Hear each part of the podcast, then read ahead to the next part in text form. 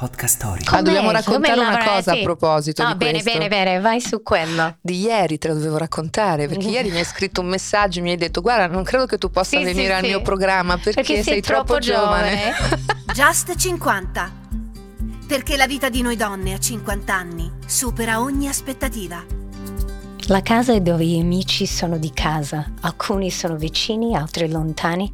Ma per fortuna ci sono i social. Io sono Justin Matera e oggi viene a trovarmi Federica Bertoni. Federica! Ciao Justin, ciao. Sai che mi sembra di conoscerti già perché ti seguo sui social, abbiamo parlato, abbiamo anche un progetto insieme, allora finalmente di persona.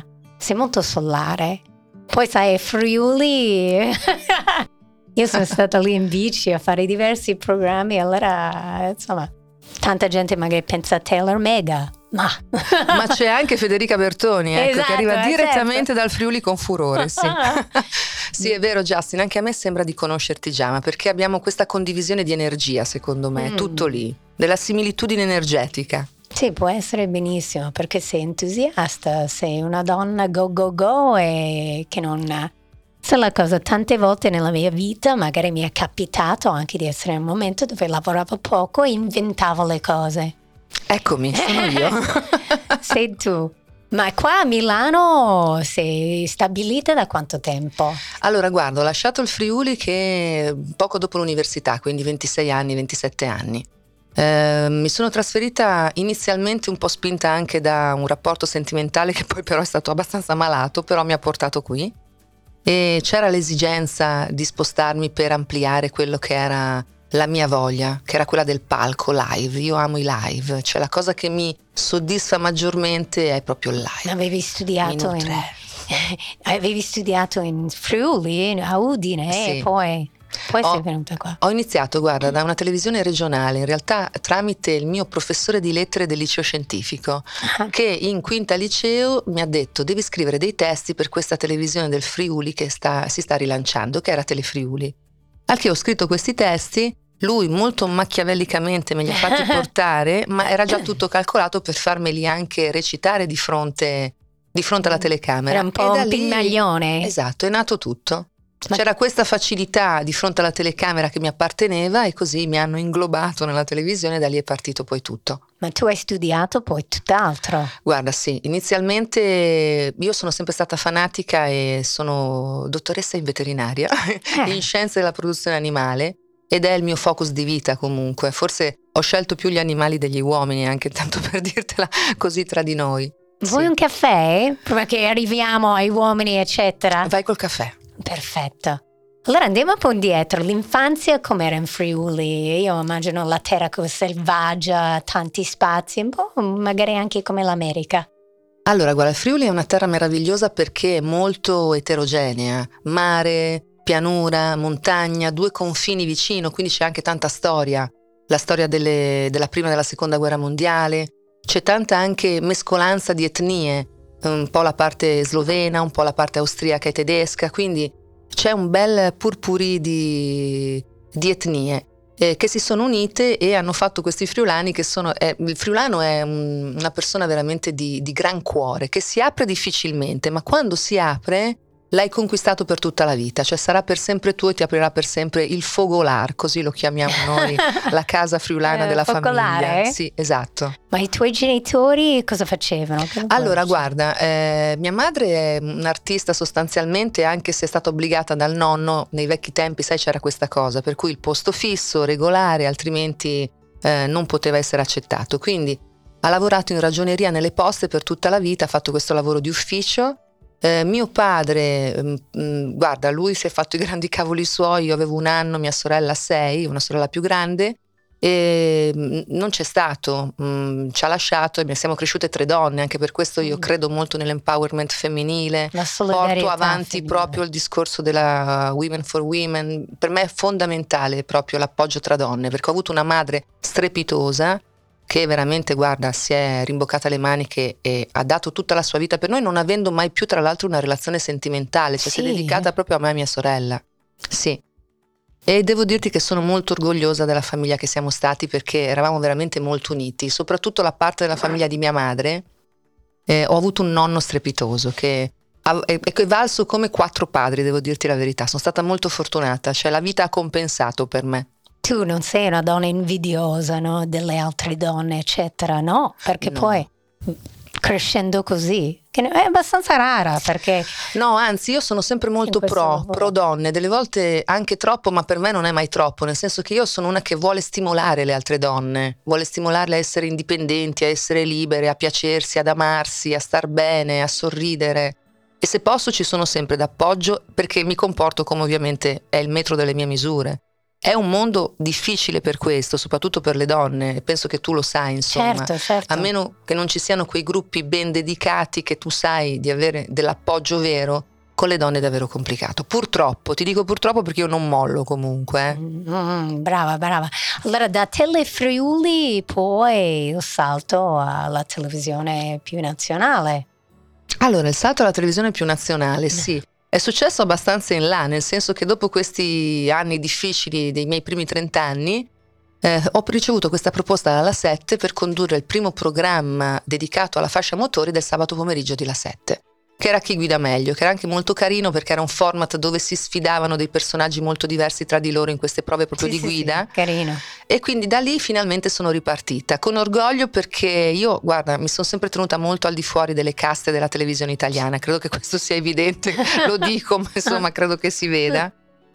Sono una che è sempre stata poco gestibile, ma non in senso negativo, nel senso che sono spesso un personaggio scomodo perché non riesco a essere troppo costruita. E nel nostro non ambiente dello paraculla, non spettacolo. costruita, sì, Esatto, diciamo che sulle mh, eh, leccate di muro, diciamola così, sono poco esperta, mi vengono molto male, non sono capace. Eh, Quindi devi essere, insomma, essere così, nata Sì. così, se no è difficile. devo eh. sentirmi bene, capito, in quello che faccio e accettare altre cose, insomma, mi risulta difficile, lo è sempre stato. Però poi alla fine, vedi, le proposte arrivano, i tuoi progetti li porti avanti e l'indipendenza per me è sempre per prima cosa. Ma eri appassionata di motori, eh, ti piacciono le macchine? Sì, perché io ho una parte di me che non si direbbe quando magari uno guarda i social, ma se guarda un po' meglio, secondo me lo vede, molto maschile. E quindi quella è la parte che è dedicata proprio ai motori, alle due ruote, agli sport anche un pochino più, più mas- particolari, più maschile, maschili, forse. sì. Tipo, qual è lo sport che preferisci? Ma allora, guarda, io ho giocato da agonista a tennis prima e a volley poi. E sono due attività che porto avanti amatorialmente mi, mi danno tanto. Però devo dirti che a tennis io con le donne gioco poco volentieri. Nonostante Perché? sia pro- perché ho bisogno di più, Sì. di più verve, di più forza. Ah, ecco, su ok, questo ok. sì. Sì, certo. Nel tennis, con- poi nel nelle altre tennis. cose, guarda, sicuramente è molto più stimolante confrontarsi con una donna. Bene. Allora, adesso siamo a Milano, tu stai pre- preparando anche un programma su Sport Italia, un programma che fai da un po', che questo... È la mia più grande tuo. soddisfazione perché questo è, una- è un programma mio che ho scritto io, prodotto io, conduco io, post produco io. Quanto è difficile fare tutte queste cose? È stato veramente difficile perché mh, devo dirti che eh, sei donna e comunque hai sempre, nonostante tutta questa modernità e questo essere nel 2023, la donna comunque, soprattutto quando è imprenditrice, ha delle difficoltà di percorso. Eh, cioè sei vista comunque con qualche handicap, anche se non li hai, indipendentemente. Quindi Qual è il handicap? Tipo- L'handicap è che per certe mentalità riuscirai a fare le cose, ma non riuscirai mai a farle esattamente bene come potrebbe farlo un uomo. È brutto da dire, ma è molto reale, dai, è così. è Ma il così. fatto di essere bella, bionda e anche magari sexy sui social ti aiuta o no? No. No, perché tu sai come Mm, funziona. sì, funziona so col fatto che più dai della tua fisicità e più devi compensare con la tua testa, ma ci devi mettere tre volte tanto della tua Certo. testa. E sempre nel dimostrare, infatti io questa cosa poi, guarda, l'ho mollata nella mia vita. Viene quello che viene anche dai miei social, potrei fare molto di più, ma mi costa sacrificio, cioè sono così, alla fine per me i social sono relativi, Mm. anche se sono molto importanti al giorno d'oggi. Però quello che tu vedi nei miei social è proprio il massimo che io riesco a metterci. Insomma, mi sembra che stia andando male. No, non va male, eh, però bene. so, mi, mi, dicono spesso dovresti raccontare di più quello che fai. Eh, ma eh, sì, ma mi... la cosa che ci vuole tanto tempo anche seguire wow, quello. Sì, allora, sì. Io a volte devi condividere, devi tirarli dentro. Ah, e cosa cioè... mangi a colazione? Che cosa quando ti svegli? Cioè, io guarda, questa cosa la vivo un po' con ansia, devo dirti la verità. Eh sì, perché ci vuole premi anche la, la costanza, la continuità. Non è, non è semplice perché in questa epoca digitale c'è chi eh, si è veramente reinventato, inventato grazie no, ai bravi. Eh, bravi, bravissimi. bravissimi. Io ogni tanto mi sveglio la mattina e dico sì, adesso partirò, farò i video di cucina. Sì, ciao. Sì. Partirò girare i reels oggi. Faccio sì. prima partire in treno per come sono fatta io caratterialmente, prendo e lascio la città. Ti ritorno a solo chi c'ha fede, perché poi con te mi viene da parlare di tutto. Qua tra un po' mi devono tagliare in tutti i modi. No, no, va benissimo. E insomma, solo chi c'ha fede, innanzitutto. Quello è il nome del suo programma. Sì, scusate, è vero, no, solo chi c'ha fede. Diciamo. Solo chi c'ha fede perché la fede nello sport, la fede nel calcio, anche se il calcio è qualcosa che io tratto poco, perché io ho voluto fare un programma che parla del lato umano dello sport. Abbiamo avuto in studio in tre edizioni 45 campioni olimpionici di tutte le discipline degli sport italiani, perché l'Italia eccelle in milioni di attività che non sono il calcio. Cioè sì, anche nel calcio, però insomma, Ci sono eh, due scatole, dai un po'. Cosa li accomuna tutti questi campioni? C'è una, una cosa? Un sacco di sacrifici e un sacco di ehm, fatica proprio per diventare qualcuno in quel settore, quando quel settore non è così promosso e questa è la difficoltà che c'è spesso negli sport italiani. Abbiamo delle eccellenze incredibili, ma non abbiamo la cura per quello sport, non certo. abbiamo la certo. comunicazione giusta per quello sport. E quindi quello che cerchiamo di fare è far conoscere allo spettatore a casa il campione, ma non nelle sue tecnicità, proprio nella sua famiglia, nelle sue emozioni, nelle cose che l'hanno più o meno colpito personalmente durante la sua carriera e sono venute fuori tante belle cose. Eh, chi ti ha emozionato di più? Allora, l'emozione più grande sicuramente è stata Mondonico, perché sì? tu pensa che è stato il primo Emiliano Mondonico, grande mister, è stato il primo che ha appoggiato il mio programma. Sì? Sì, perché la prima edizione, eh, io devo ringraziare per questo Michele Crescitello che è il direttore di Sport Italia, perché lui ha sempre apprezzato il mio lavoro e i miei progetti e mi ha sempre detto tu qui dentro potrai sempre fare quello che vuoi e così è wow, stato e questo per me ripaga di qualsiasi cosa che ho subito in, in passato invece riguardo a questo. Emiliano Mondonico è stato il primo ad appoggiare il programma ed è venuto senza neanche chiedere né se né ma e pensa che c'era un piccolo video di presentazione che ogni atleta fa quando inizia il programma mm-hmm. e lui l'ha fatto nella sua fattoria, c'erano ah. le oche, i cavalli, era meraviglioso. Il secondo anno avrebbe dovuto tornare e purtroppo è venuto a mancare. Lui sì. combatteva con la bestia, sta famosa bestia. Eh. Brutta bestia. E lui ci ha dato una grande mano. Quindi quella è una cosa che io ricordo veramente con grandissima emozione. È stato un, un onore incredibile averlo. Io per ogni ospite cer- cerco un verbo che in qualche modo gli appartiene. Per te ho scelto muovere. Ti leggo la definizione e vediamo se ti appartiene. Muovere Mettere in moto, spostare da un luogo a un altro un oggetto per sé inerte, muovere gli animi, provare ad aiutare, convincere e motivare e su questo noi donne sappiamo essere davvero insuperabili. Mi piace, guarda, hai scelto un termine perfetto che mi rappresenta alla grande, non solo fisicamente, perché io mi muovo di continuo. tu pensa che quando avevo quattro anni mia madre mi diceva che mi pesava il tetto di casa sulla testa, quindi era proprio parte del mio DNA. E, ma soprattutto perché mi è piaciuta una cosa che hai detto e mi ha colpita è muovere gli animi. Ecco, questo ci tengo tantissimo perché per me le energie sono fondamentali. Le percezioni tra le persone sono fondamentali, le vibes che senti anche. Quindi muovere gli animi mi rappresenta tanto. Mi piace connettere le persone, creare nuovi progetti e questo è proprio parte del mio lavoro anche, spesso come consulente per le aziende. Quindi devo dirti che hai perfettamente azzeccato. Fantastico. Le donne della nostra età, che non diversamente giovani, Ah, dobbiamo raccontare una cosa sì. a proposito no, di bene, questo. Bene, bene, vai su quello. Di ieri te lo dovevo raccontare, perché ieri mi hai scritto un messaggio e mi hai detto guarda, non credo che tu possa sì, venire sì, al mio programma perché, perché sei, sei, troppo, giovane. giovane. e io mi sono trovata a scrivere per la prima volta nella mia vita ma 47 sono pochi ed è stato bellissimo. Allora, allora ok, perché io guardavo e ho detto dov'è la sua età? Io pensavo che avessi tipo la mia età, poi dice sempre Federica Bertone ha 33 anni, ovunque una dove volta, guardi. Una eh, volta, una volta ne avevo 33. allora mi dispiace, cambiamo, eh, non vai bene, sei troppo giovane. Invece no, invece era guarda. giusta. sì, infatti. Troppo carina questa cosa, ho riso tantissimo. Guarda. Allora diciamo, com'è per la, lavorare in Italia per, per le cinquantenni di oggi? È complicato, è complicato perché eh, ovviamente c'è sempre spazio per le giovani nuove proposte e questo è inevitabile ed è così. Alla nostra età, se non ti sei già costruita comunque una figura professionale che ha già comunque la sua posizione nel nostro ambiente, nel nostro mondo, è difficilissimo costruirla. Questo sicuramente. Anche proprio l'avvento dei social, dei media, del web, tutta questa cosa qua sicuramente crea ulteriori difficoltà perché toglie al professionismo per dare invece a quelli che portano visibilità. E questa per me è una cosa frustrante al 300%, perché io credo nello studio, nella preparazione e sempre per me vincerà questo. Adesso invece conta di più il fatto che tu sia più visibile, anche se sostanzialmente poi magari hai difficoltà a mettere insieme quattro frasi in italiano corretto, comunque con un senso compiuto. Ecco, questo è abbastanza pesante, devo dirti la verità. È difficile per noi donne perché a un certo punto, passati 45, sei un po' mm, Andata. da riciclare, insomma, no? Ma Rotamare, sì, però, no. Sì.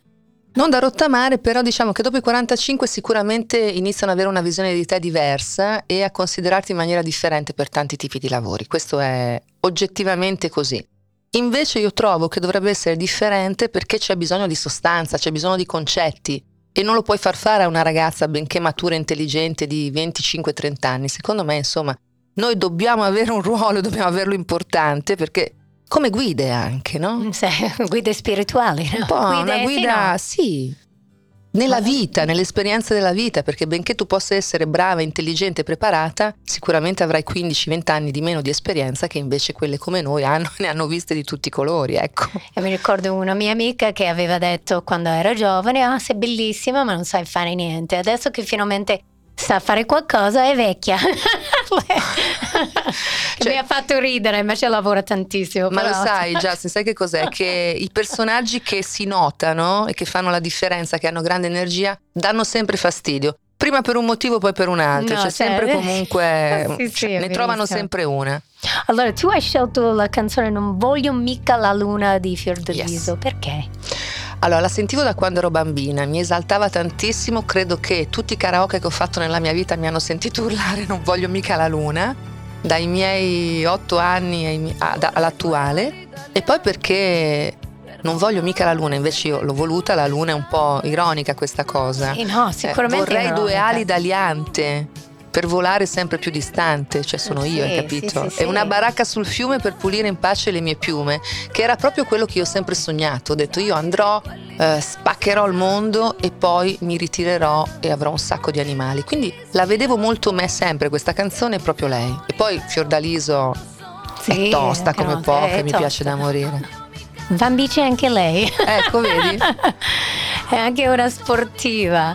Allora ti, ti vedi eh, nel futuro con una fattoria e sì. tanti animali, ma sì. torni, tornerai in Friuli? Guarda, sto ragionando, ogni tanto guardo, guardo i casali all'asta, io sono già lì lì, appena trovo proprio quello che è il mio, che so che c'è qualcosa lì che mi aspetta, lo so, eh. Ma la famiglia tua? La famiglia mia, io guarda, non ho avuto figli, mi sono, sono sposa- mi sono sposata, mi sono felicemente divorziata eh, ho purtroppo perso un figlio eh, al quarto mese, ma sono cose che capitano, non ho fatto una tragedia e non, non, apprezzo neanche quelle donne che ne fanno così tanto una tragedia perché è una cosa eh, che può succedere normalmente. Sì, sì, certo, magari anche destino, però... Sì, ma insomma va accettato quello che capita nella vita. È difficile al momento, però poi lo superi, insomma. E, ehm, e, poi devo dirti che sono single, felice da tre anni e sono molto serena, sto bene.